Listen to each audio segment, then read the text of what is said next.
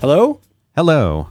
Hi, Dan. How are you? Hey, what's up, Merlin? How are you doing way up there? It's the San optimistic Francisco? day. Welcome to the Tuesday edition of the show. Love it. I'm here for it. Mm, are you? Yes, I'm very, very Yes. much here for it. I was there, Jack, feeding you, feeding you.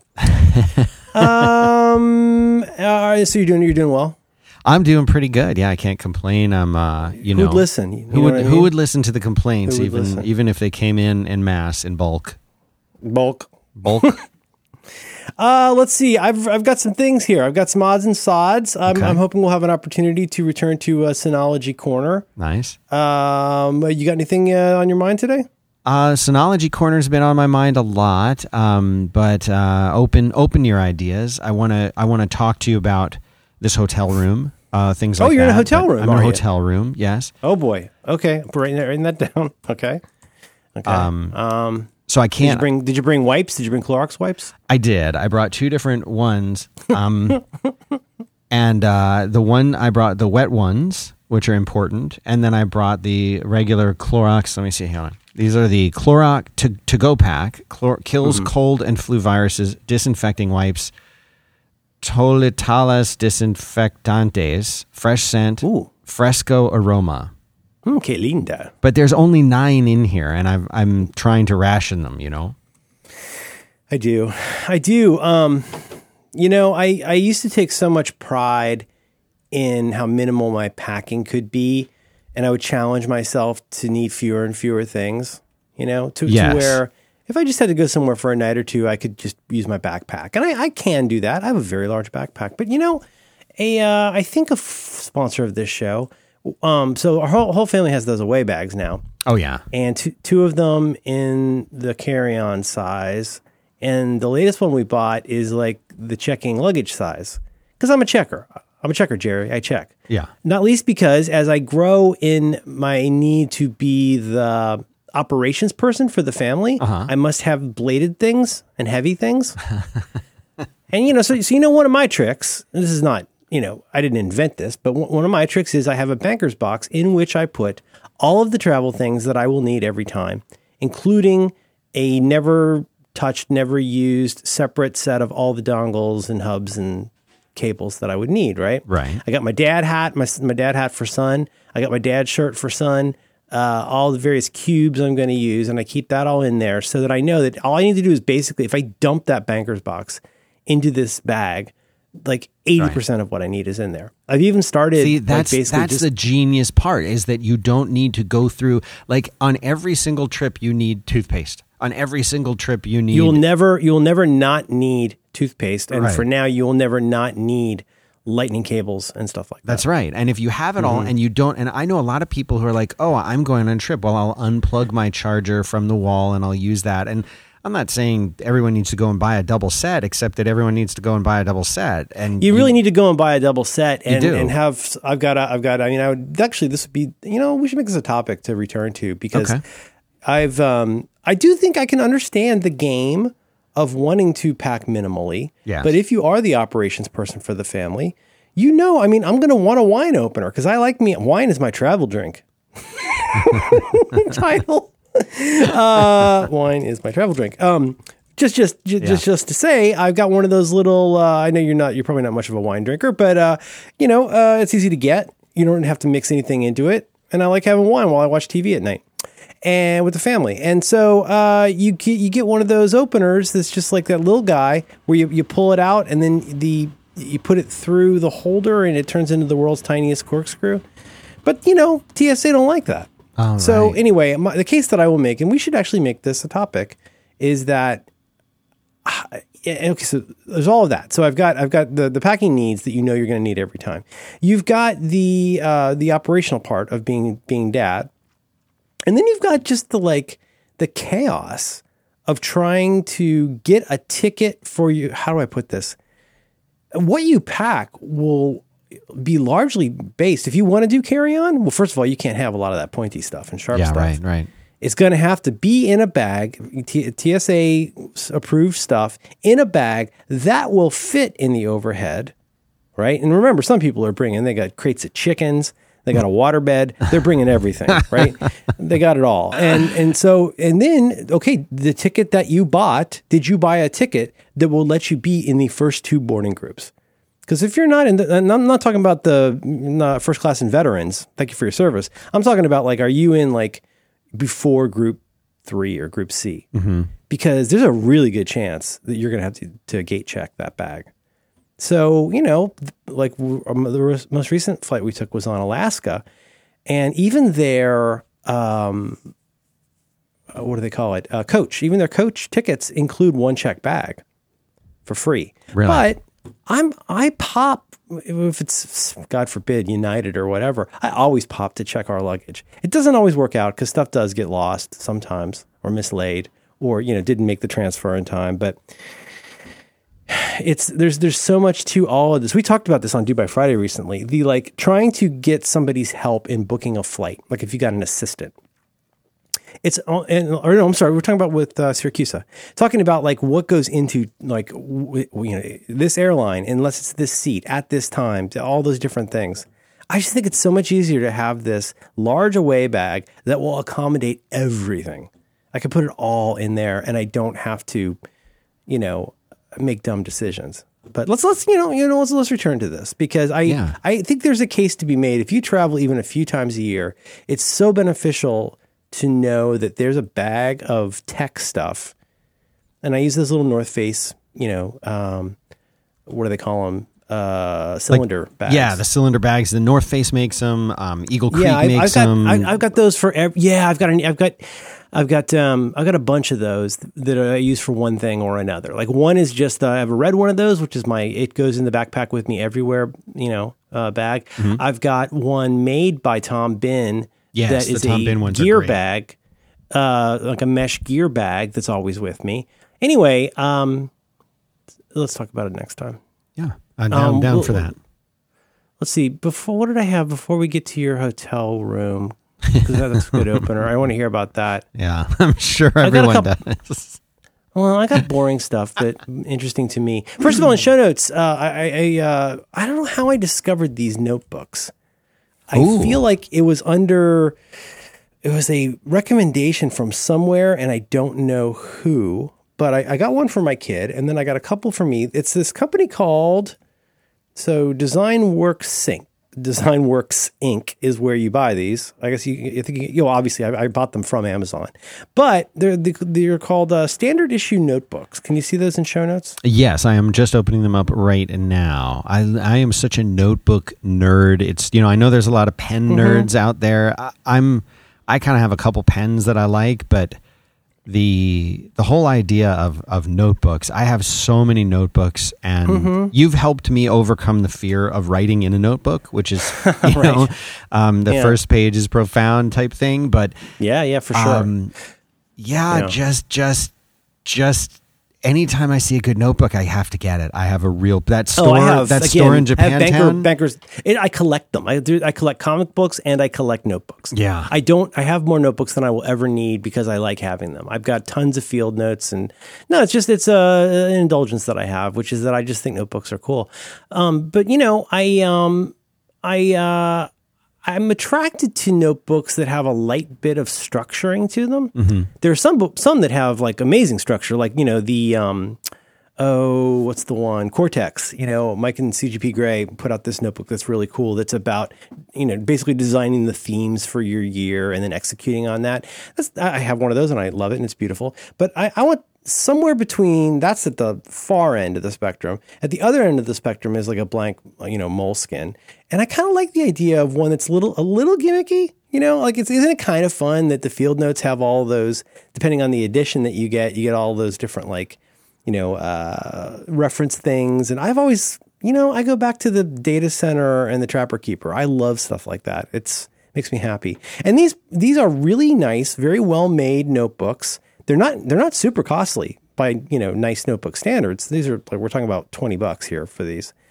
And the ones that I, I'm, I'm um, these are uh, similar but different. This is uh, standard issue notebook number three, standard issue notebook number twelve. Can you see those?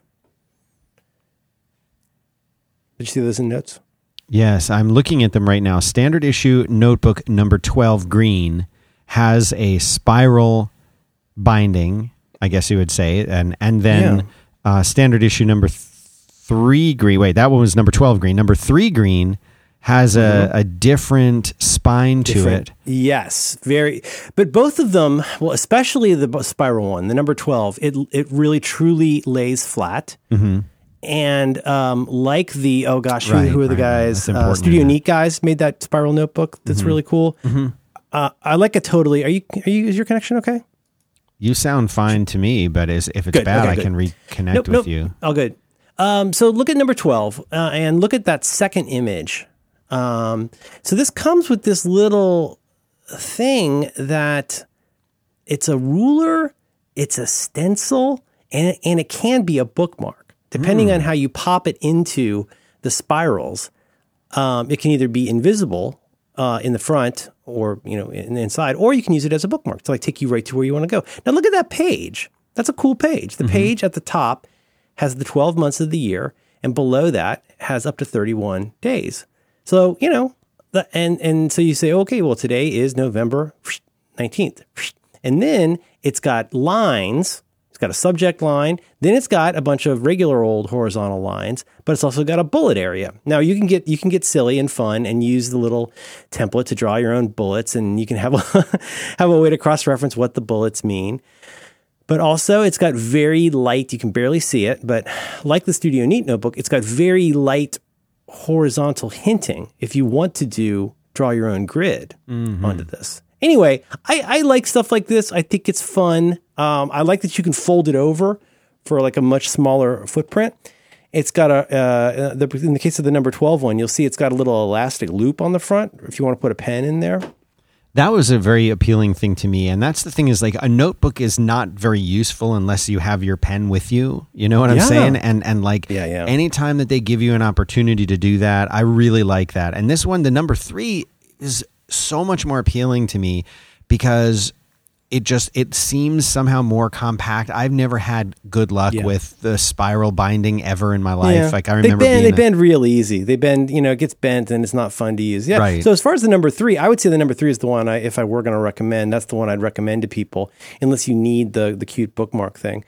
Um, but if you're going to throw this into a backpack, also having the the pen holder or pencil holder on the spine like that makes it a little easier to you know uh, not hang up or or you know. So like right now, my my my go to day to day Moleskine that I use, I just I have a pencil that I just keep on the bookmark like current page.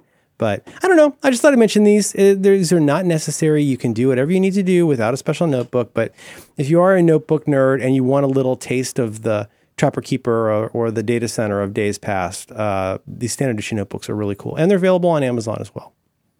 Very nice. I like these a lot, and I, I actually just got a notebook that I haven't been able to start using yet because it's uh it's it's one of those sort of calendar notebooks, and it starts in Yeah. January. So I'm I've been withholding discussing even mentioning it until I've had a chance to really use it because it does have some of those like I go back and forth between, like you were saying, a notebook that's kind of gimmicky. I, I, I like that way of describing it. And I've been very much on the fence about those because, on the one hand, if you sometimes I feel like I can never really get on board with whatever the gimmick for the way they want you to use it is. Like, I, I've never mm-hmm. been able to fully marry an idea like that.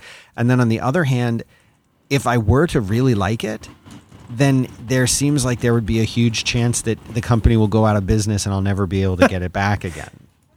Well, and, the other part of that, to be honest, and this is this is going to differ from person to person, but you you you address something that used to be a huge issue for me, which is the like, okay, I bought this 20 30 dollar notebook and now i'm scared to write in it because it's nice. And like Right. what if i write something stupid in here? And it's it's why people like um, what's her name? Nat- natalie um, the lady who does the writing down the bones book. Natalie goldberg? Why, why she writes in like the cheapest spiral bound like snoopy style notebook that she can get at a drugstore and and she fills up every every single uh, square millimeter of each page with scribbling. And it's you know it, she says that for her and the way that she thinks about it her process if you like she needs to feel like there's no barrier to entry for putting words on the page or you know planning on the page. So it's interesting to me like you have to find on the one hand you need the notebook that will accommodate how your brain works and that will encourage you to use it however you need to use it that should go without saying but i don't think it always does So what's what's funny is a lot of people are very intimidated by a blank notebook and a blank page, and so that's why I encourage people to write the first page is profound on the first page of their notebook, because now now you've broken it in. It's like it's like when you smash the glass, you know, at the at the wedding, or the light bulb or whatever. Um, so here's the thing, though. Like, so on the one hand, people will feel resistance. Or procrastination is another flavor of that. They'll feel resistance if it's too blank, but I I would say that you could also feel resistance if there's too much structure. Because now, you know, like what if you need what if what you need to do right now feels unworthy of that structure or feels at crossed purposes with that structure. So I say the first part is find the notebook you like. I think the second part that is arguably the most important is to get a if you like a process that makes sense. So I have a process that I've used for years that I've, I think I've talked about a little on here, where when I start a new page for a day, I split it up into like these sort of six sections that will vary depending on what I need to do today. But I basically create little areas where I can have a line for the stuff that I'm thinking about. Stuff that I need to do today usually goes in the top left. Stuff that goes on, uh, on the right sort of sixth of the page will be like, um, might be errands or things I need from a grocery trip or something like that. At the bottom sixth, the bottom left, I usually do stuff that's on my radar screen, but I don't need to do anything about right now. And the lower right sixth of the page will be something like, might be just something like, you know, like a crazy idea or a lyric or, a, you know, a line or a title or something like that. However, however you want to do it is fine. But like, what are your six areas, right? Like, or, or how, however you think about it, figure out. So that will work with any notebook. Mm-hmm you're basically drawing one, two, three, four, four or five lines horizontally and vertically to create this this sort of like ad hoc grid for what needs to happen today. I would, you know, before we all worry too much about the notebooks that we use, I think it is very valuable to think about like how does this page accommodate the shape of your day? today or the mm. week or the whatever. But like right. that's yours to figure out. That's fun. If you want to do the bullet journal and all that kind of stuff, that's fine. I think it's a little fussy. But um but if that works for you, that's great. You know? It's uh but you know the, the notebook should serve you and it should be, you know, the um the servant, not the master.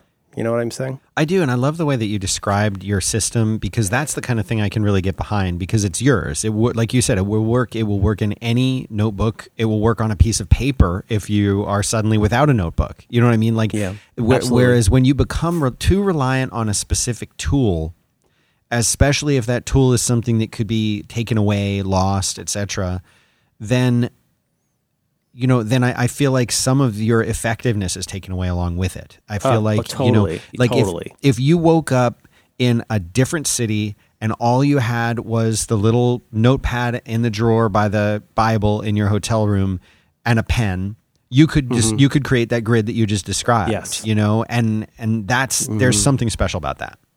Totally agree. Uh, thank you for saying that. And also, I mean, here's another way another way to think about it. This will not make a ton of sense to younger people, probably, but there's a reason that so many people your and my age can at least kind of fake their way through using VI, uh, because you know the thing is VI.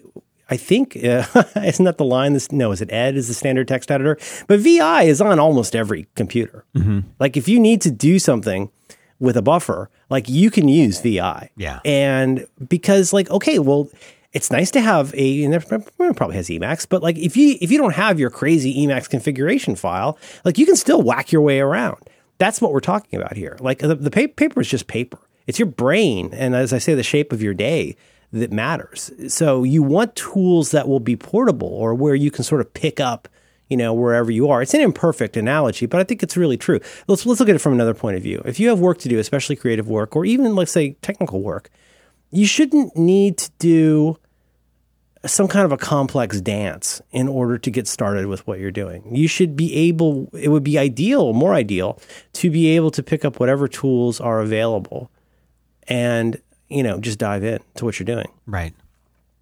Um, Dan, where would people find show notes for episode 452 of your Back to Work program? They can go to 5by5.tv slash B is in boys, 2 is in the number, W is in women slash 452. four, five, two. They never said. They, they said uh, Merlin will never do more than three episodes. Never Remember do more than that? three. Yep, they said. We it'll imagine. We imagine they said that. I don't know if they ever said No, that. they said but That's what we imagine. I Yeah. heard. Well, as long as we're uh, uh, here, I want to hear about your hotel room next. But uh, tell me about uh, tell me about something you like. I would love to tell you about Native. Native. Native. Many many companies are out there, and I've tried a million of them. Deodorants that you know they they they they make some kind of claim that they're amazing, that they're all natural, and you try them and they they're they're junk, they're garbage, they don't work, they don't help you. Uh, deodorant is supposed to make you smell nicer, and that's the whole point of it. But you don't want to be putting some kind of a chemical on your body every day. Uh, who knows what that stuff does, and your skin absorbs stuff. So it's important to put on something that actually is natural and that won't hurt you. And that's exactly what Native is all about. But they wanted to go a step further, and they didn't just want to make something that was natural. They want to create a product that has good ingredients, but also has trusted performance. They want something that is going to do its job so that you'll actually keep using it. And um, what does that mean? That means there's no aluminum, there's no parabens, there's no talc. It uses ingredients that are found in nature, like coconut oil and shea butter and tapioca starch, which absorbs wetness. And they don't test it on animals and all of that stuff because they actually care and they care about making a really good product. And it really does work. And this is the thing a lot of people say, including me, um, that switching to like an aluminum free, because you know everyone wants aluminum on their underarms. Who doesn't want that? Um, when you make the switch to an aluminum free deodorant, you think, well, it won't be as good, or it'll be harder to put on, or whatever. I've been using this stuff for a while. My son stole it from me and started using it, so I had to get another. And I've just been really, really enjoying this. It actually works. And they've got so many five star reviews from people talking about how it works. And the whole point is fewer ingredients, simple ingredients, know what you're putting on your body every single day. Um, they've got a ton of different scents. They're always coming out with new stuff. They've even got an unscented formula. They've got you know scents that uh, kind of trend more masculine or more feminine and and in between. And it's it's just great. Or like I said, an unscented is there too, and it still works. So you can check this out. Uh, they even have a special deal. They're so confident that it's a free return if you don't like it. Like they want you to be happy and they care about it. And so if you want 20% off your first purchase, you can go to Native Deodorant, that's spelled N A T I V E, deodorant, nativedeodorant.com, and use the promo code back to work. When you're checking out, it'll support us, but it'll uh, it'll let them know you listened, and then you'll get 20% off your first purchase. And what I say is, you know, try this. Just give it a shot. You might find that it really does everything that your harmful maybe deodorant is doing without the harm. uh, so um, I think you'll like it. I was I was surprised. I was a little skeptical to be honest, uh, but it, it's great. And so thanks very much to Native for making this show possible. Thanks, Native. Buck, buck. Um, Dan, tell me about your uh, hotel room. What's going on there? Well, you know, I, I did a full test of my mobile setup before I left, and uh, and and so that was fine. There was a weirdness that I resolved that was unrelated, but right now that I can't make the air conditioner stop. I can't make it stop. it if if I so right now I think it's set to uh, like seventy, and if you would think that okay, it wants it to be seventy, so uh, I'll turn it down a little bit to like or turn it up a little bit to like 71 and nothing changes and turn it up to 72 and then it goes on full heat high heat if i go to 72 Oh, there's And no off. I there's see what no you're saying. There's off. no off. There is Oh, a there okay. is a um there is a button that lets you control the fan, but there's no off setting for the fan. It's either auto, economy, low, or high. There is no heat. There is no cool. There is nothing else that I can do with it, and uh, and so it's just running. And before the show, I was trying. I was worried because I'm like, you know, that there's going to be background noise. It's going to sound like an air conditioning running, and uh, yeah. But the overall, the other otherwise, the hotel room is is great. It has Did- everything. Did you, did you try VIP mode? Did you, is it one of the ones that'll do VIP mode? I didn't recognize this one when I was researching the Mm-hmm. options for that. So I'm gonna I'm gonna look into it later. But I last night when I was like, oh, it's cold in here, and I hit the up button, it just turned off. So I, I don't know, Hmm. Merlin. I don't know. But overall, the Uh, so hotel what room they, has what they say is you hold down the dis- if it's the one that's in lots of hotel rooms this is different from that one where you hold down the two things. Um, display yes. and impress. Okay, This is not that. I'll send a I'll send a picture to the so the listeners can enjoy seeing my troubles Mm-hmm. with this. But they also did not have an Ethernet jack in the hotel room, uh, so I'm over Wi-Fi, which I don't Hmm. like. But um, Mm-hmm. But I, I came very prepared for that, and also I um, you know, this is one of those things. Why I get angry at Apple because it a few years ago, Merlin, it was so simple. I had just like you have your banker box. I had my equivalent of a banker box, which is a, and you know, if I can find it, I'll put it in the show notes. But I have this sort of, I don't know, you call it a caddy or what you call it, but it's it's like a, um, for lack of a better term, it's a pouch or a, a book almost looking thing that you open up and it has little places, pockets, and things for you to put all of your travel equipment. And I used to be able to throw a set of headphones in there. And that set of headphones would work for my phone. It would work for my computer. It could plug into my microphone. because it had an audio jack. That's right. Everything had an audio jack.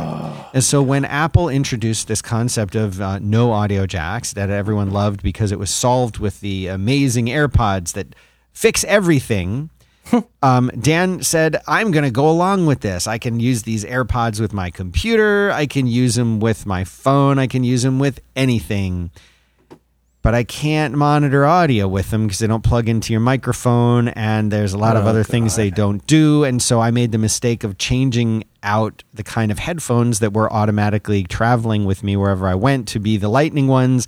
And so now I'm using software to route your audio oh, into my AirPod on the on the computer so that I maybe maybe Merlin's delayed. I don't maybe I'm delayed. I don't know. And also AirPods are not mm-hmm. no old AirPods are not notoriously good at battery life. So I'm just using one AirPod so that when it starts to give me the message that it's going to be out of battery, I can quickly swap in the other one and swap out I the other one. noise. Ugh, I hate so the noise. stupid. Boop.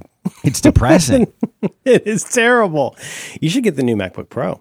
I would love to talk about that, but the last thing I want to say about the hotel room is I I follow the Merlin Mann uh, hotel room.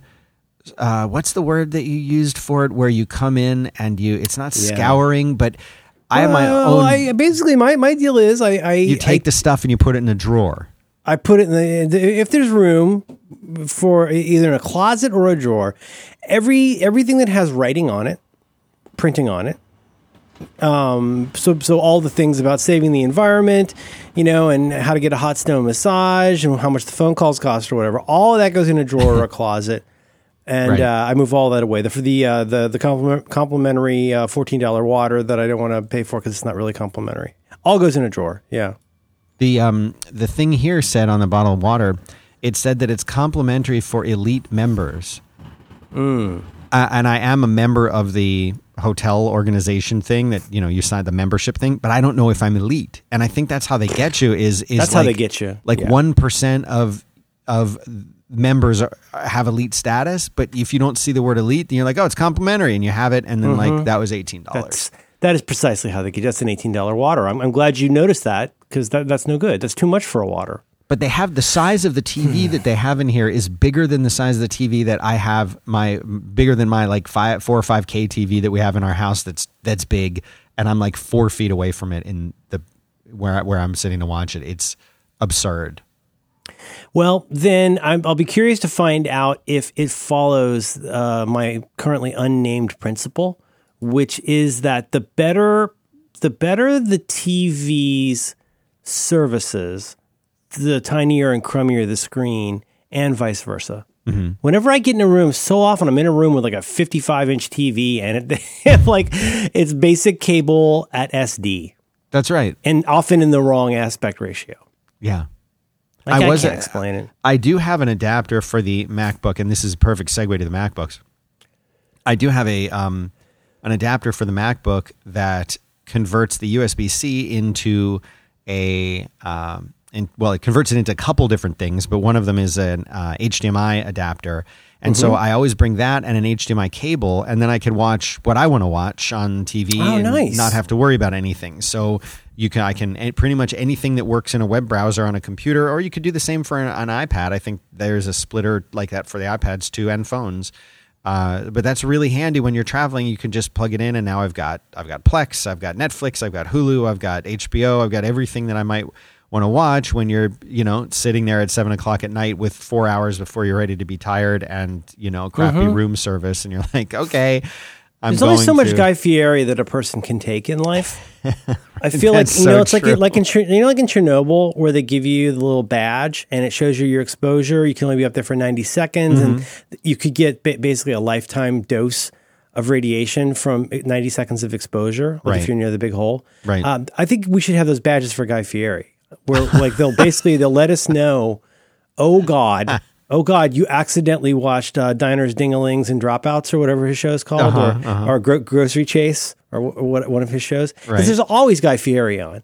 He's he's like the corollary to like CNN being on in every airport. Guy Fieri is running constantly in every hotel room, and we need a badge to let us know when we've had too much exposure to Guy Fieri. Mm-hmm. Guy Fieri. Very. Uh, Fieri. Um, yeah, I have a I have an HDMI bag uh, that I don't always bring. Usually in the past because I didn't have the room, but I need to start doing that. Also, my last trip, I forgot to bring the remote control that our our uh, listener told us about. Remember, we got those Oh, two great tips. Yes. The one tip was VIP mode for most hotel thermostats, and the other was here's a twenty four dollar remote that's easily programmable. And so what I did was I forgot to bring it, but I, I've got I've got a um, PDF of all the codes like on my devices on iCloud, and I cannot wait to try that. So so what this listener said, this is what a couple months ago now, is that this is a remote that you can get for 20, 24, 25 bucks, and it's easily quickly programmable to all of the devices. So you can get your own remote that has not been in a German's butt unless that's your thing right? Right. You don't have to worry about that remote. oh, it's a clean remote. Uh, no, it's not. No, it's not. And also, don't use the coffee maker. But I can't wait to try that. Um, yeah, I'm I'm so grateful that I don't have to travel as much as I used to. You know, were traveling a lot when we first started. I mean, I, I don't, I don't want to say every Yeah. month, maybe. Well, I mean, it was a way to like you know It's a living. to make money while I was not writing a book. right. Um, but uh, yeah, I, I it's it's nice to know. It's gotten so much worse, Dan. It's just all so uncivilized at this point. It's the worst. Ugh. Traveling in I hope you general make it or- through. or just traveling in general, just having to do anything like at this point. Like we, like I say, we uh, so we'd flown into uh, the last time we traveled, we went to somewhere not near the Los Angeles airport. It was further than we thought, but you know, we flew to Los Angeles, which is like an hour and a half hour really flight. And it's like, you know, you have to really do this is also very true in the eastern on the east coast. There are times where if you really account for all the time it really takes, including getting to the airport, including TSA, including calculating for delays. There's so many times where it actually might be less stressful and and even faster to drive. Right. You know what I'm saying? Yeah, because you know a lot of the time, like you're there and you're like, you know what? I'll have my car. I'll have my stuff. I won't be waiting around. There can't be a cancellation if it's my own vehicle. And Yeah. you're like, you know, because and, if you're like me, I'm as much uh, uh, better. I mean, I used to be afraid to fly. I used to hate any kind of travel. I've gotten over that, and I feel very good about it now. But I still tend to get to the airport earlier than I should be in the Oh, I. I get there so early, so early. Yeah, and I, I Yeah. you know, and like I don't, I don't mind flying out of Austin because we've got good restaurants and barbecue and other things in in in there to eat, and it's decent to hang out in there. It's a pretty chill airport, so like, okay, fine, I'll get there early, but I'm still like, if I'm flying out at ten, I'll be at the airport between eight and eight thirty, and Mm-hmm. and so if you consider that plus the time to get to the airport and park and ride the shuttle and get in the thing, all of a sudden, like your hour and a half flight is actually like five hours of travel, and you could drive there Exactly. in five hours and Well, fifteen and again, minutes. so so this this leads into this further into this calculation of like, that I talked to Siracusa about. It's like you know what airline, what you know, how long is the delay? Is it is it a tight connection? Is there a chance? You know, you start getting into the, I think entirely rational speculation of saying, well, if that connection is forty minutes Mm-hmm. at Newark,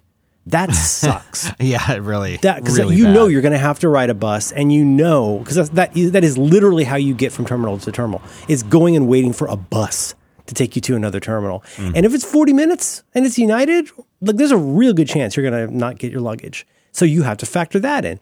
You also just have to factor in the X factor of like who knows what could go wrong here. Could this summer, oh my god, this past summer, I just had the most brutal experience flying to and from um, Rhode Island. It was so bad. This cascade, I, I might have talked about it here. I don't remember. This cascade of delays that was just like so awful. I felt utterly, it was a John Roderick like situation where a typical United thing where I just felt utterly uncared for. And if I had not been flying business class, I'd upgraded to business class because it was going to be on this really nice plane and I thought it was worth it. Um, if I had not been upgraded, I would not even. I I I, I might still be in Providence at this point. it's like John Mulaney says. Yeah. you know, you go and you just let them treat you anyway, like you're like well, like a like a young Mo, Motown star. It's like, can I go home on a plane now? No. And we're gonna frame you for murder, and you're gonna go to jail for thirty years. Okay Right. okay. Um. Anyway, uh, travel. Well, we're gonna do a travel episode. I wrote it down. It's right here. Now we have to. Uh, why don't you tell me about a second thing you like? I would love to tell you about Molekule, which is air Molekule. purification that has been reinvented for every room in any home. Molekule has reimagined the future of clean air. They looked at the purifier and said, you know what, we're not just going to improve on some existing technology, something that's outdated, something that's been around since the 1940s. We can do better than that. And and what I'm talking about specifically is what most people have heard of when they think about filtration. They think about the HEPA filter. This is HEPA. this hip hip HEPA. And basically, that works by pushing air through a filter, and that filter picks up particles and other things that are in the air, and it spits the air back out, and that those particles have been captured in that filter. And then after a little while, you uh, you you clean the filter or you replace the filter. That's fine, but there's a better way. Wouldn't it be nicer if we could actually destroy the air pollutants at a molecular level? and removing them from the air you breathe, not just by collecting them, but by destroying them.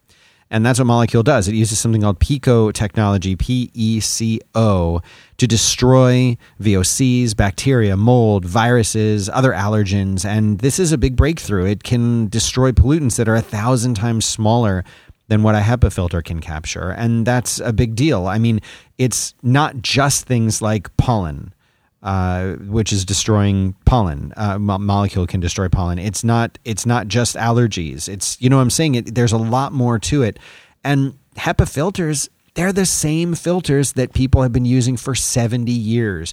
And we've come out with better technology than that, and that's that's what Molekule wants to use, and they want to introduce it to you in your house because cleaner air is healthier air. You know, most of the problems that people have are not from being outside. They're from being inside. It's from things like mold and other things like that. And if you have pets there are allergies from allergens from your pets. And you know this is this is real technology it has been vetted by third party labs like University of Minnesota Particle Cal- Calibration Laboratory, Intertek, and there's other ones that have worked on this and, and shown that this actually works.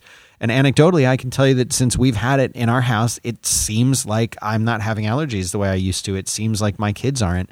It seems like we're sick less. But in general, it feels like the air is cleaner, and uh, and it, it might just do the same for you. It's certainly worth a shot, especially if you suffer from allergies or asthma or have pets or or live in a place where you know you're exposed to air pollutants. All of these things can be really really improved by Molekule's technology. So. If you would like to get 10% off your first air purifier order, you can go to molekule.com and it's spelled with a K, M O L E K U L E, molekule, M O L E K U L E dot com, and use the promo code back to work 10, and you will get 10% off your first air purifier, back to work 10. We'd like to say thank you so much to Molekule for making this show possible. Thanks, Molekule. Buck, buck. Um, do you want to talk about your Synology? I would love to talk about the Synology. Oh my gosh. I would love to do are, that. have you done uh, Have you done some new things with it?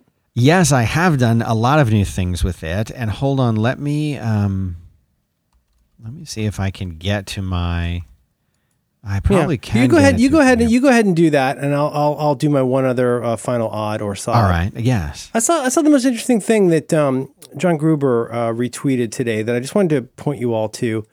It's one of it's, it's a feature for iOS that is an accessibility feature that I I, I remember when they introduced this on stage, probably at uh, Dub Dub. But I, I- it's called voice control, and uh, Dub Dub, and they Voice uh, control. That's what we do on this on this show to our listeners. Oh, that's right. It's called ASMR. Yes. financial domination. And and so what what you do is you get voice control and you turn it on. And if you go check out show notes for this episode, and you'll see some links to that tweet. Um, and but also like how to turn on voice control and what you can do with it. And like so many accessibility features. Like my kid and I were talking about ramps the other day and, and and like how or like like at our local like KFC where they had to install a miniature elevator because there was not enough you know uh, not enough of a footprint to have a ramp where they Right, are right. and just talking about like it's a classic post Zeldman world right accessibility harms no one and helps everyone Right. like once you get the stuff going like accessibility is the best because everybody needs it. If you don't need it now you're going to need it tomorrow. But also if you don't need it shut up because somebody else does. Be cool about it. But it is amazing how many things that start as accessibility, quote unquote, accessibility features are actually brilliant uh, technology, whether that's one of the basic tools like a ramp or whether that is voice control. But voice control is essentially a thing that lets you talk to it's it's different from Siri, uh, I believe. It is, but it is something where I think it's maybe even constantly listening the mic anytime the phone is the screen is on and you can just tell it what to do looking at the screen. You're not going into a separate, you're not hitting the escape key to go into Siri mode. You're saying, go to this page, select number three, do this thing.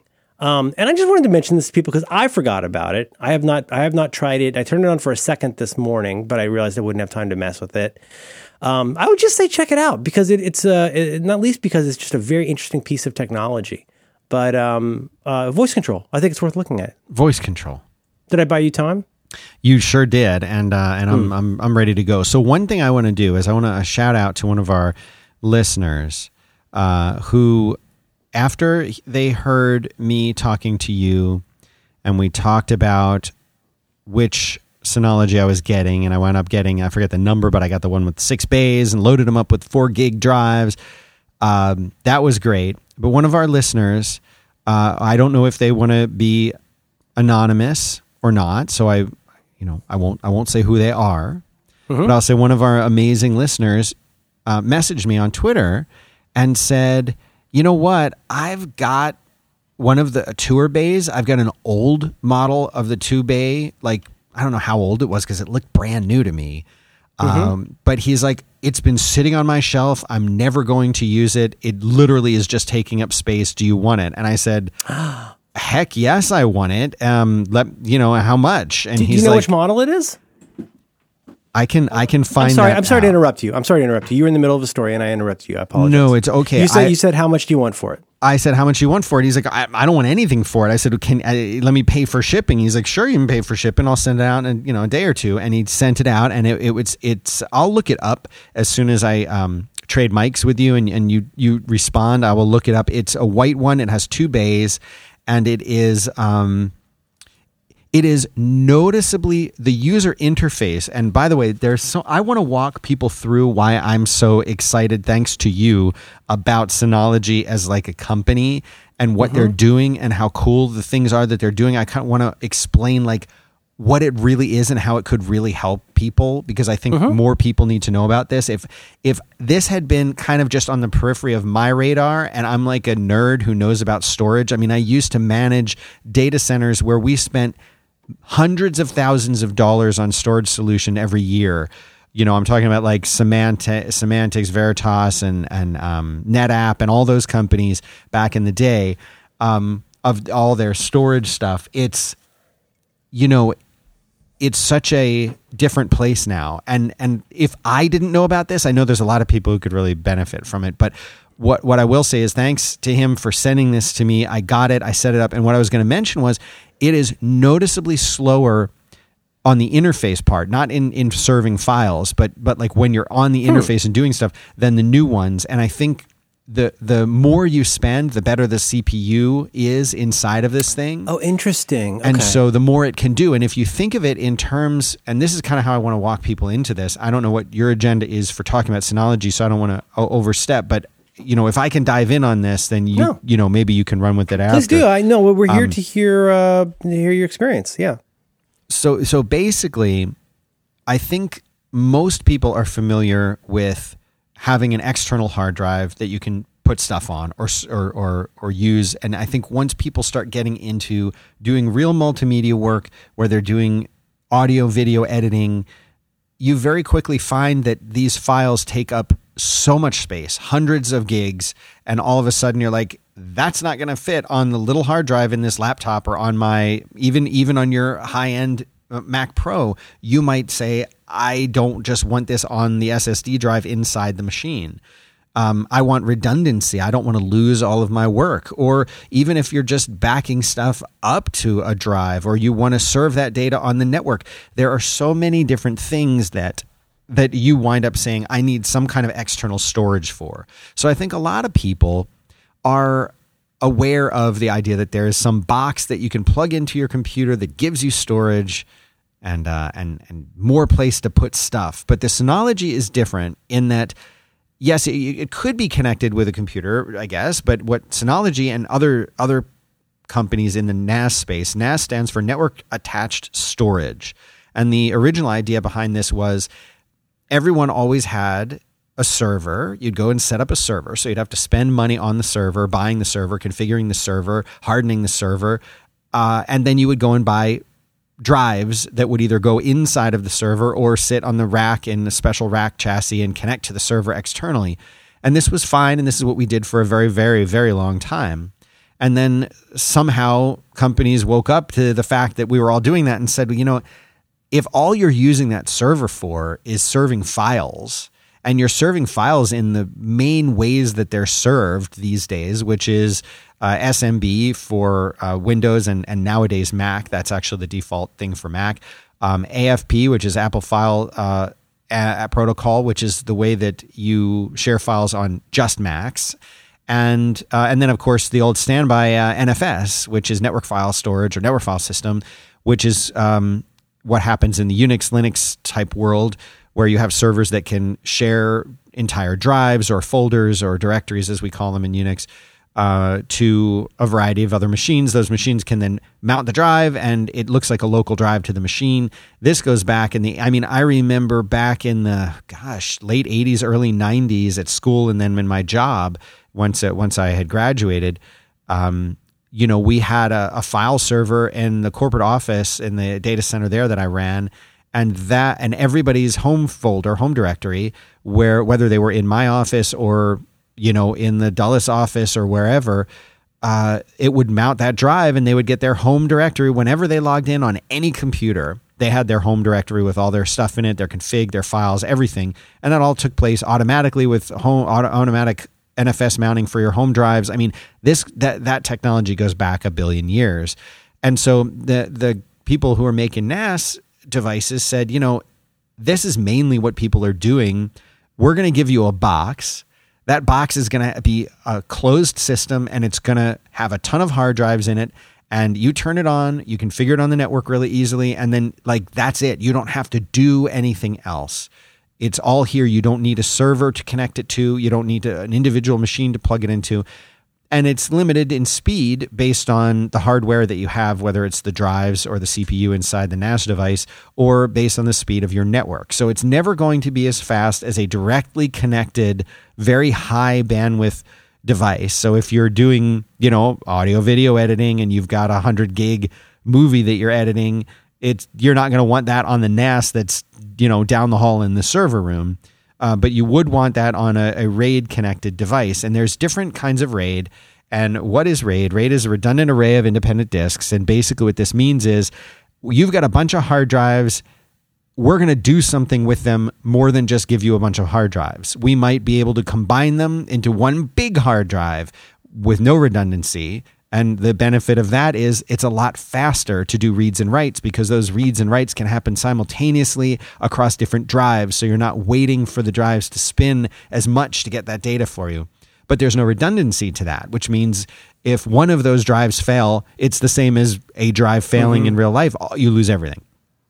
And so and that's where that's where mirroring comes in. that's where mirroring comes in. And um, and if anybody's, I'll, I'll put a um, I'll I'll put a note into our show notes uh, explaining what the different raid levels are because it goes there's there's um, there's raid, Mm-hmm. Raid, like raid zero is nothing, right? is yeah No raid zero is what they call striping where you're increasing performance but you've got no redundancy but that's perfect if you're live streaming if you're doing something where you need insanely fast reading and writing raid one is disk mirroring so you get fault tolerance you get really easy recovery and you get actually really good read performance because you can read from both drives at the same time but you're cutting down whatever amount of storage you have by half because it's mirrored. So if you put in two four gig drives, you don't get eight gigs, you get four gigs because it's it's it's mirrored.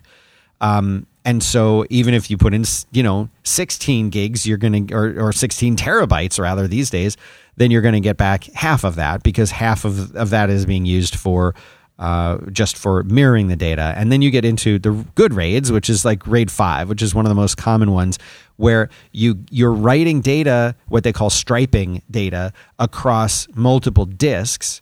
So that means that if you're getting the fast performance for reading and writing, but your parity information is going to get stored on a mirror.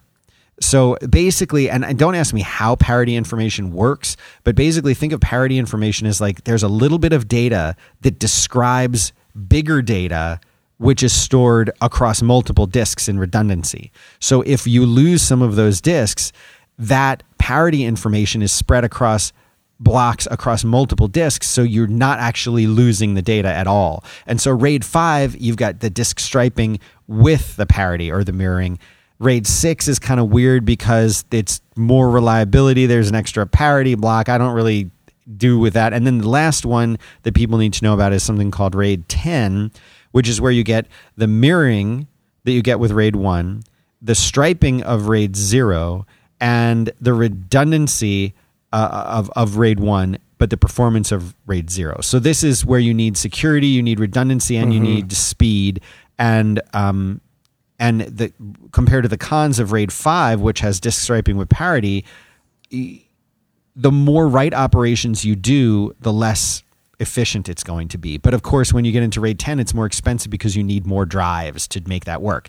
Long story short, um, NAS devices almost always have one level of RAID going on behind the scenes because they're trying to provide that security and the redundancy. And so everyone, the Drobos famously have their own kind of, um, I don't, I mean, it's RAID in that you can remove drives and replace drives when they go bad. So like if one of the drives dies, you can pop a new one in and it'll heal.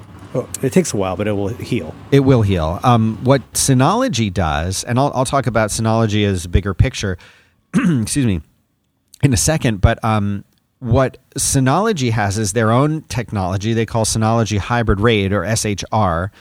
And basically, it's it's just the RAID that we talked about, and depending on how you configured it, they have their own different RAID levels that they have. You don't have to use that. You can turn it off. You can do basic. You can oh, uh, the one I didn't mention is one called JBOD, which is just a bunch of disks. I'm not making that up, and that's not that. By the way, that's not. Yeah, I've Specific never to- heard of that. That's not specific to Synology. That's that's just like yeah, that's like below RAID zero basically.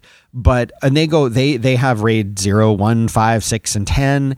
And um and you so you can go in classic RAID where it just mirrors it, and that's pretty much what people are doing with the smaller Synology, like the two base Synologies. You're basically getting RAID, and what that RAID uh, I'm sorry, RAID um, with one disk redundancy, so that if you if one of those hard drives fail, you put two four gig drives in, you get four gig back. It's just mirroring. And if one of those drives fails, then your data's still there and you can replace the broken drive with a new one. It'll copy the data back over for you and uh, nothing's been lost. But it's not going to be fast. It's not going to be, you know, you're not going to have 20 people serving data off of that. To get that, you need to go with with increased striping and anyway, I'll I'll I'll put a note in the link in the show notes for this too so people can because it's the way I'm explaining it's fine, but you'll learn a lot more if you actually read about this if it's interesting. But the simple way to think of it is configured in the default way, Synology is going to preserve your data. That's what it's designed to do. Mm-hmm. It's designed to make it fast, but it's also designed to preserve it. And and and so that's what the Synology device does. You get it, you plug it into your network. It takes a few minutes, but uh, it configures itself based on the drives that you put in. It's on your network, and you interact with the whole thing using a web interface that is unlike most web interfaces in that it is like you're using an operating system that lives inside of your browser. There are windows that you can um, enlarge or, or, minimize or close, and you can drag them around and resize them. Uh, it's not like web forms like we're usually used to. It looks it looks like an operating system. You can even control. Um, you can have windows that overlay each other and modal dialogues and all of this stuff. And the reason I mention that is it's a very different approach than most people are used to, especially if you're used to configuring your own home router or something like that. It's very, very different than that. It's not just filling out web forms, and that's nice, and it feels very snappy. Even on the older Synology, it feels very snappy.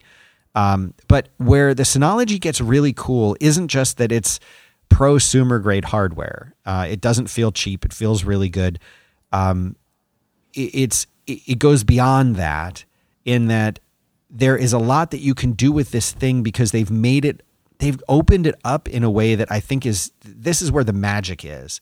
They allow you to do pretty much anything with your Synology device that you want. You can even get a terminal and a prompt if you want. Uh, mm-hmm. Uh, but but if you're not interested in that kind of stuff, and I think most people probably aren't, there are tons of these packages uh, that that they have that you can just install from default. They're provided. They're not necessarily owned by Synology, but they're configured and, and provided by Synology. They've got they've got a bunch that are like standard, made by Synology, right? And then they've got what's called Community, where you can go in and say like, "Well, show me all these, all that are available from, uh, you know, that are publicly available to people." That's where you can get into stuff right. like Plex and things like that. Yeah. Exactly, exactly. And so, like uh, Plex, the software that um, that you also introduced me to a few years ago, is wonderful if you have a lot of home media that you want to share. Um, and so, I'd always had a machine that was so at home. I had a, a Linux server that I'd had running for many years. Uh, really, really big machine with tons of drives in it. Uh, and every time I would run out of space for my media, I would go and get a new external hard drive and plug it in and format it and mount the drive and you know tell, give that a, as the new location to store my media. And this was just getting very irritating. The upside of it was that it could do other things as well. Uh, and I, you know, like like running Plex and, and other software that connects to Plex. And so I was very hesitant to try this because I thought, well, you know, what about the CPU? Because there are very, very frequently times when I'm watching something, my wife is watching something different with my daughter, and you mm-hmm. know, like my son is on his iPad watching another thing. So, like, it's we're we're we're serving a lot of media at all times from that one device, and so when I got the Synology, I I made sure to get the the bigger one that you helped me re- that you recommended, and then I um I said, well, I'm going to do some tests, and I actually had a couple people who weren't even in my house uh, connect to my Plex and stream data, stream a movie or something from it, and um, you know, and and so when you're when Plex is serving, it's not just streaming a file. If it was just doing that, then it would be more of a bandwidth kind of thing. Like, can I access the drives fast enough to serve this over the network if I'm spinning up multiple things? And even a even a dumb old machine with really fast drives should be able to do that. But there's more that's going on with Plex. It's actually encoding or re-encoding the mo- the movie or the film or the video or whatever it is that you've uploaded to it. So if and and it's doing that based on the bandwidth needs that are that it's trying to fulfill. So if you're sitting on the same hardwired Ethernet connected network as your um, as your Synology, you would expect to be able to watch it in the high whatever the quality was that you encoded your your movie. And if that's 4K, you should be able to watch it in 4K, right? But but uploading that stream and converting it so that the person like me sitting in my hotel room and I feel like watching, you know, Beetlejuice, then Mm-hmm. I'm I'm going to get a different version of that and the the Synology or the server in case uh, in, in my old, in the case of my old situation is going to have to convert that as something that I can receive here. It might have to downscale it down many, many, many steps. And the more you do that, I mean, it's basically re encoding that video file on the fly as you watch it. And so if you have multiple streams, it will even downgrade it if you're in a slower Wi Fi network speed. So it handles this stuff beautifully. I was really surprised at how well it did it. Um, it works really, really well. So now instead of having to have a big server at home, I don't need a server at all. Um, I can just have the Synology sitting there doing its thing, and all of us can be doing the things that we want to do. But there's so much more to it than just Plex or serving media. For example, um, it's very, very easy to set it up to do something like time machine backups. Uh, it actually has there is- there is a time machine service that you can enable, and you basically just go in, you create a, a shared folder, uh, call it something like you know, and they have tutorials for this. You'd call it something like time machine backup folder, and then you make a time machine user with a username and a password, and then anyone on on your network um, can this will advertise as a time machine backup service and all the Macs in your house and all your devices that can do a time machine backup, you can just set them to backup to that and it, then it just works. And now you have time machine backups on your under your own control right there on the drives. Um, there's something like that for Windows. Um, it's not called Time Machine, and you don't need to have a service on the Plex to do it. Uh, but you just basically set up this remote drive, and your uh, your Windows machines can back up to it. And for things like Linux, of course, you can just use rsync, and you can NFS mount. So I have uh, several partitions that are NFS mounted by my little small Unix server at home, which is uh, my Minecraft server and a couple of other things. And uh, and I also have it doing. I have my remote systems doing an rsync to it, so that it basically is just it's just a machine that that seems to have drives and it mounts the drives and it just works and it's beautiful. But there's tons of other kinds of software that you can use. There's um there's software that they made called Download Station, which is like a web-based application that allows you to download files from the internet, whether it's over HTTP or NZB files or whatever, and subscribe to RSS feeds, and it keeps everything up to date. And they've got they've really really thought of everything, every kind of package that you could want, and they've worked really hard. I mean, you can get the Apache server for it. You can get they have these um, something called uh, that's pretty cool called uh, Cloud Sync, so you can sync and share files between your Synology and public clouds like Dropbox or Google Drive, so that you can have your Dropbox on essentially automatically synced to your Synology drive, which is really cool. There's a DNS server for it. You can run Docker images on it. You can they they have a solution that essentially is Dropbox. I forget what the name of this one is. I haven't started using it yet, but where you can basically it's Dropbox, uh, but it's your own. Is it Dropbox. File Station? runs- is it File Station or a, I a different one? It's let me see. I'm looking at File Station description. There's, I mean, so many of the Synology. There's a Drive server is really cool. The Synology Drive server will um, let you. Um, it's a little bit tricky to configure, but you can basically do your Mac stuff automatically. I mean, there's so much stuff where between Hyper Backup, Cloud Sync, Drive server, and uh, shared or rather File Station, there's so much stuff where you can like just like you just you know uh, hook these two things up to each other, and it will just do stuff for you. It's, Yeah. it's, I mean, that's, it's kind of the most basic stuff, not basic, but the, it's the, it could seem like table stakes. Like this is why you buy something like this is to have this stuff happen. But if you really, if you don't mind getting your hands a little bit dirty, you can, you can ma- basically make your own uh, Google Suite with this. You could certainly, as you say, Yeah. make your own Dropbox, and you can automate a lot of it. This, this is one of those things where, like, in, in in deciding which one of these to get and what to do with it, I encountered friend after friend who all said, "I know I can do this, but I don't know how I did it." Right. It was so long ago that they set it up, and it just works like a utility now, and it really is very powerful. It's not it's not cheap to get started with. But like if you if you want a project that will pay dividends for you over time, I think this is a very good one. Totally agree, and very well said. And you know, one last thing I wanted to mention that's really cool is you know, everyone who tells you to back stuff up also should be telling you to back up your backup. And Yeah. for for me, this is actually primary storage for like my household. And I now that I have the little one at work, it's there too.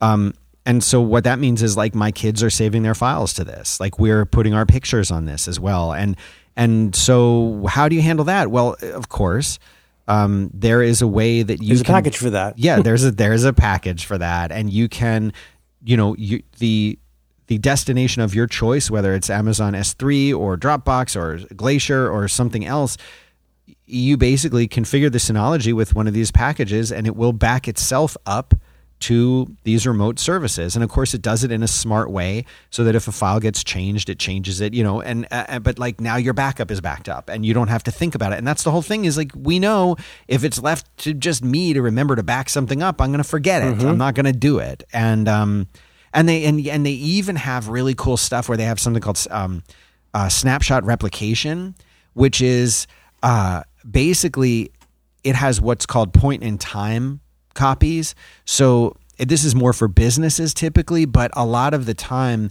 it's you know you may have edited a file and then changed it later. And So you like want to go back. So it is. It's exactly what it's like. It's like versioning. And there's so many of these you could spend all day. And these are just the ones that have been put out by Synology itself. You can go to the what they call the SynoCommunity, which you were talking about before, and if you enable that, it allows you to install what is essentially third party software. And I mean, there they've got tons and tons and tons of stuff that you can do.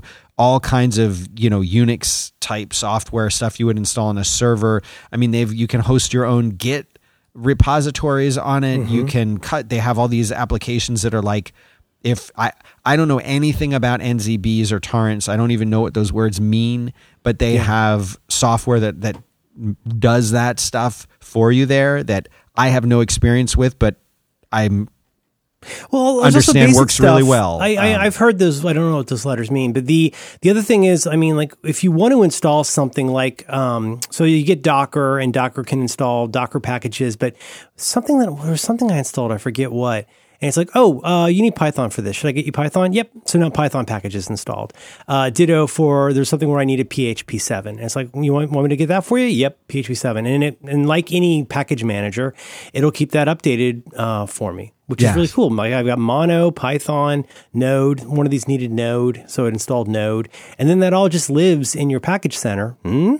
and uh, it's all taken care of for you. I mean, Docker alone is pretty powerful. Like the stuff that you can get happening with Docker. I um, I've recently I got in the fear a little bit about media, and so I've been ripping some of my Blu-rays um, using uh, Handbrake.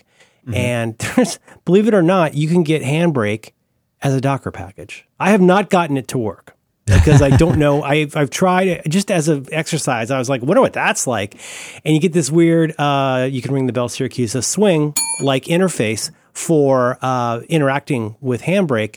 Um, but, but that's what we're talking about here. You can run a VPN server. What are some of the other things? USB copy is really cool. Um, and like I say, it's all automated. So like I need to upgrade what's happening with my internet. I need faster. I, you know, I get 10 megabits up at both office and house, nice. which is comical. Well, no, yeah. no, 10 it's better. I get five at my office, dude. Really? Yeah. Oh God. Versus 300 down in both places. Yeah, same for me. I get I get like 200 down at the office, 300 down at home, and uh, So- up is like five. And like, so there are services like, uh, what is the name of their service? They have a service.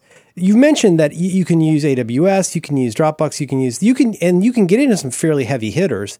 If you would like to um, back up and you get an encryption key and all that stuff, good stuff. Um, if you want to, so right now I am only backing up my Synology locally, which is not enough. I would like to also have a cloud backup, but I it would be very costly and time consuming for me to get that up into the cloud. It would be very disruptive to what I'm trying to do here. So um, I should talk to my. I have a Comcast rep that somebody was kind enough to help me um, get, and I just want to talk about that. But here's the beauty part: whatever it is you do, let's just repeat this. It it does it makes it easy to install the stuff that you want, and then there's so much stuff where it's fairly easy to automate. So like I get a nightly incremental backup of my Synology to a little Western Digital that I've got hooked up to it. And we mentioned before, you can also, you've got a total of three USB ports, at least on the one I've got. I've got three USB ports, four Ethernet ports. Um, and so I've got, uh, there's got, it's got a very convenient USB on the front if you want to do a USB thing in the front. So one of my USBs goes to that WD uh, Western Digital drive. The other, as I said, goes to my um, UPS. Because yes, guess what? It integrates with your UPS to do a gentle, graceful shutdown uh, if you don't have power for n minutes. Um, mm-hmm which I think is great. I think it's I think that's so cool. Um, so it's I don't know. I mean, I, I it's it's a little bit costly to get started with this. I mean, it's it going to be a no, few hundred really bucks. Is. Yeah, it's going to be a few hundred bucks between the Synology or the NAS of your choice, and then the drives that you need, plus a spare drive at least, the disk drive to have around. Um, but there's so much you can do with this, and I mean, my first goal with this was to be able to get my media onto here and have a Plex server. Everything else to me was gravy. And I did get that set up, and now I'm doing other stuff.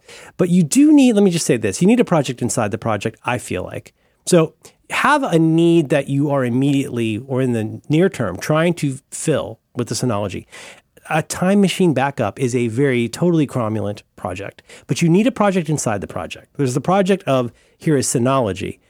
Um, where I fell short before when I had the DS216 Play. I originally had a two drive Synology, which I still have here and still working and mounted right now, but I haven't figured out, I never figured out what to do with it because there wasn't enough space to go crazy. Now, with the six discs, of which I have, I think, five in five bays filled, um, there's so much more that I can do, but it is valuable to have a goal. I did not have enough of a goal with this smaller Synology that I used to use primarily. Right. But once you've got a goal, you have a reason to learn how to use it. This sounds might sound kind of silly, but it's a this is a terrific way to waste a ton of money and time unless you have um, you know a, a task that you're trying to accomplish. Now here's the cool part.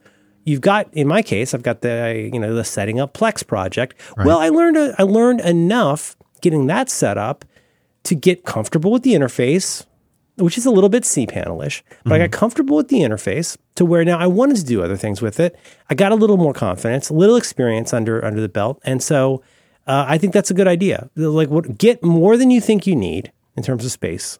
Wouldn't you agree? Yes.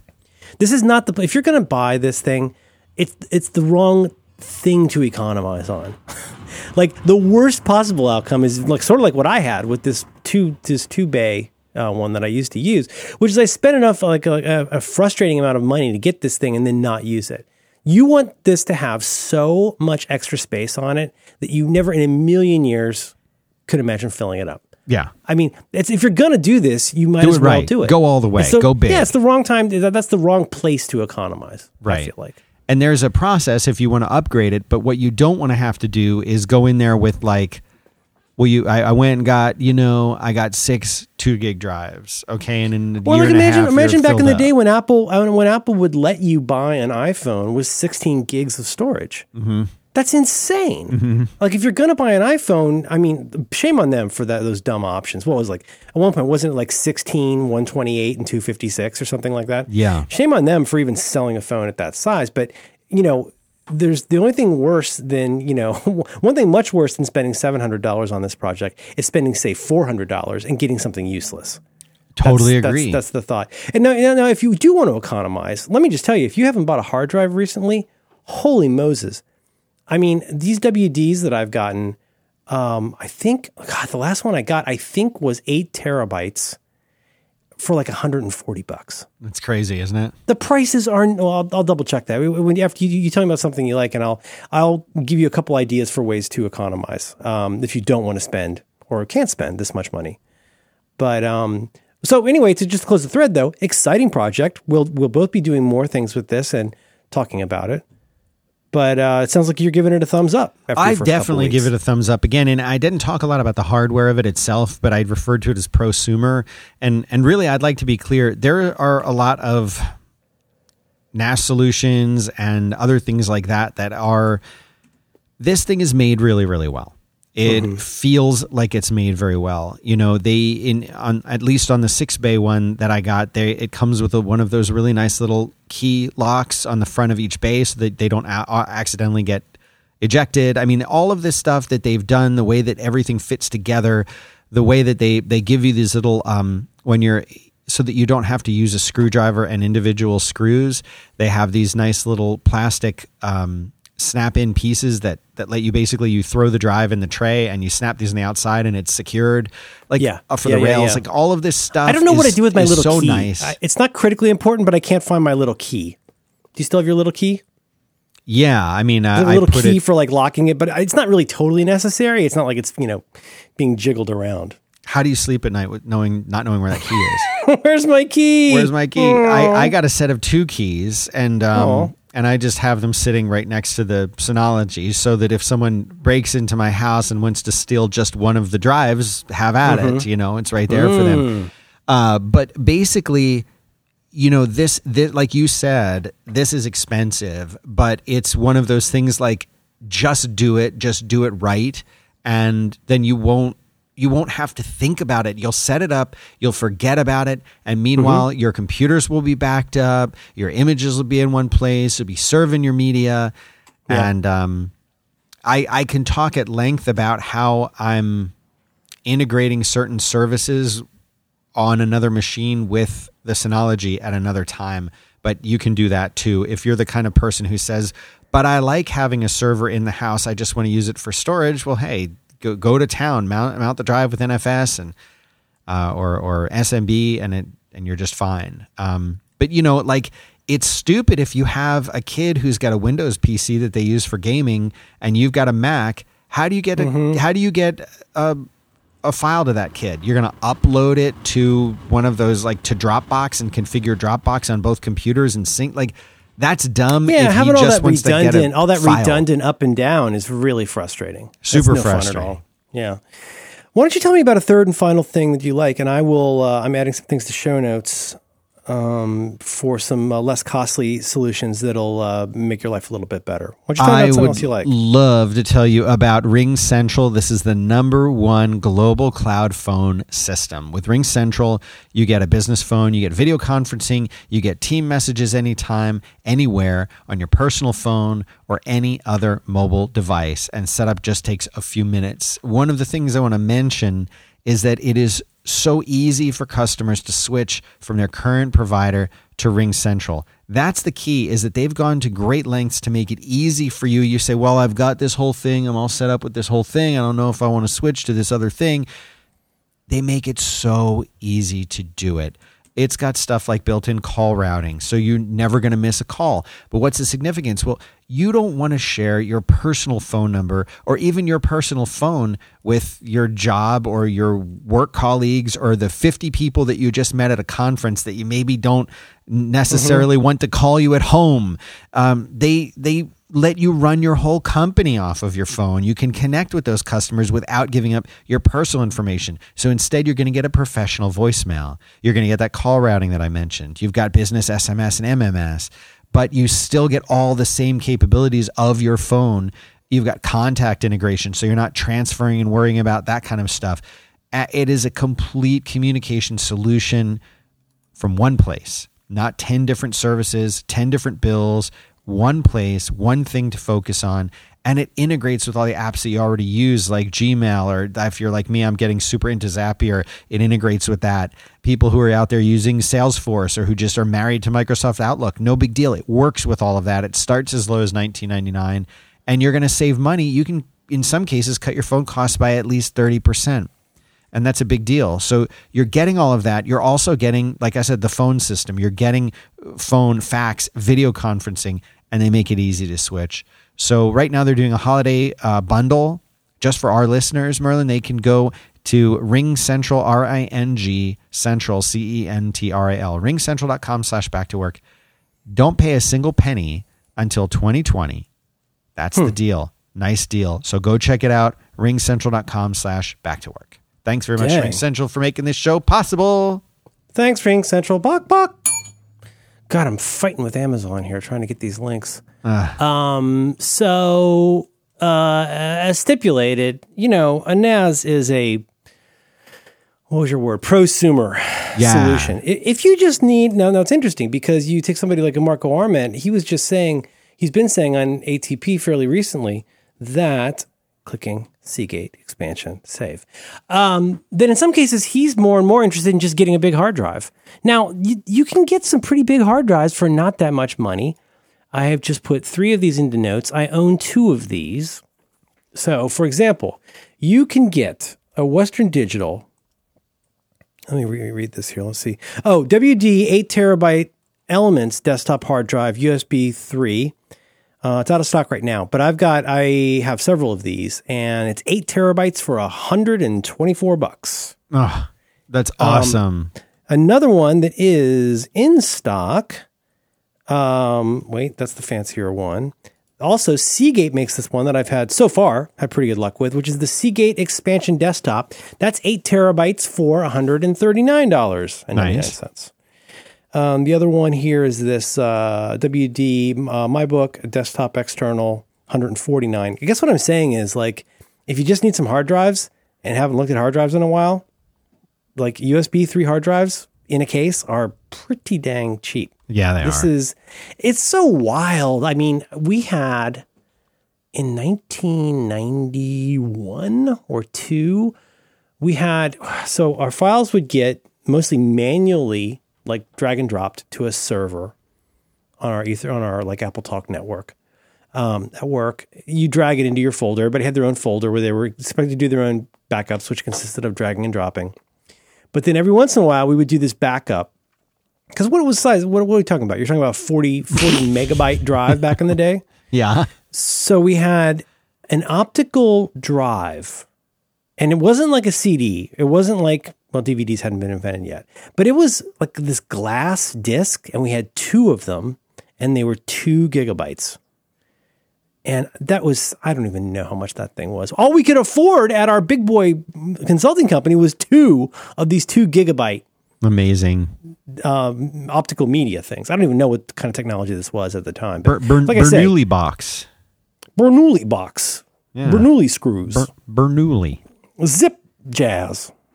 Hi, hi, I'm Zip Jazz. Hi. So I, I Hi. I just want to mention though that, that the drives that Yes. I got for the internal, I put them in the show notes again. You can just go and buy a cheap hard drive if you want. You can just go and buy a cheap But one. naked, naked three. Was it three and a half? Is that what? yeah, that, what was three and a half inch um, SATA six gig, you know, fifty nine hundred RPM type drive. Um, but the performance is going to be ba- it's all based on the cache of the hard drive. So the hard drive itself is actually responsible for reading the information and then delivering that information to this the the bus that goes into the uh, into the system.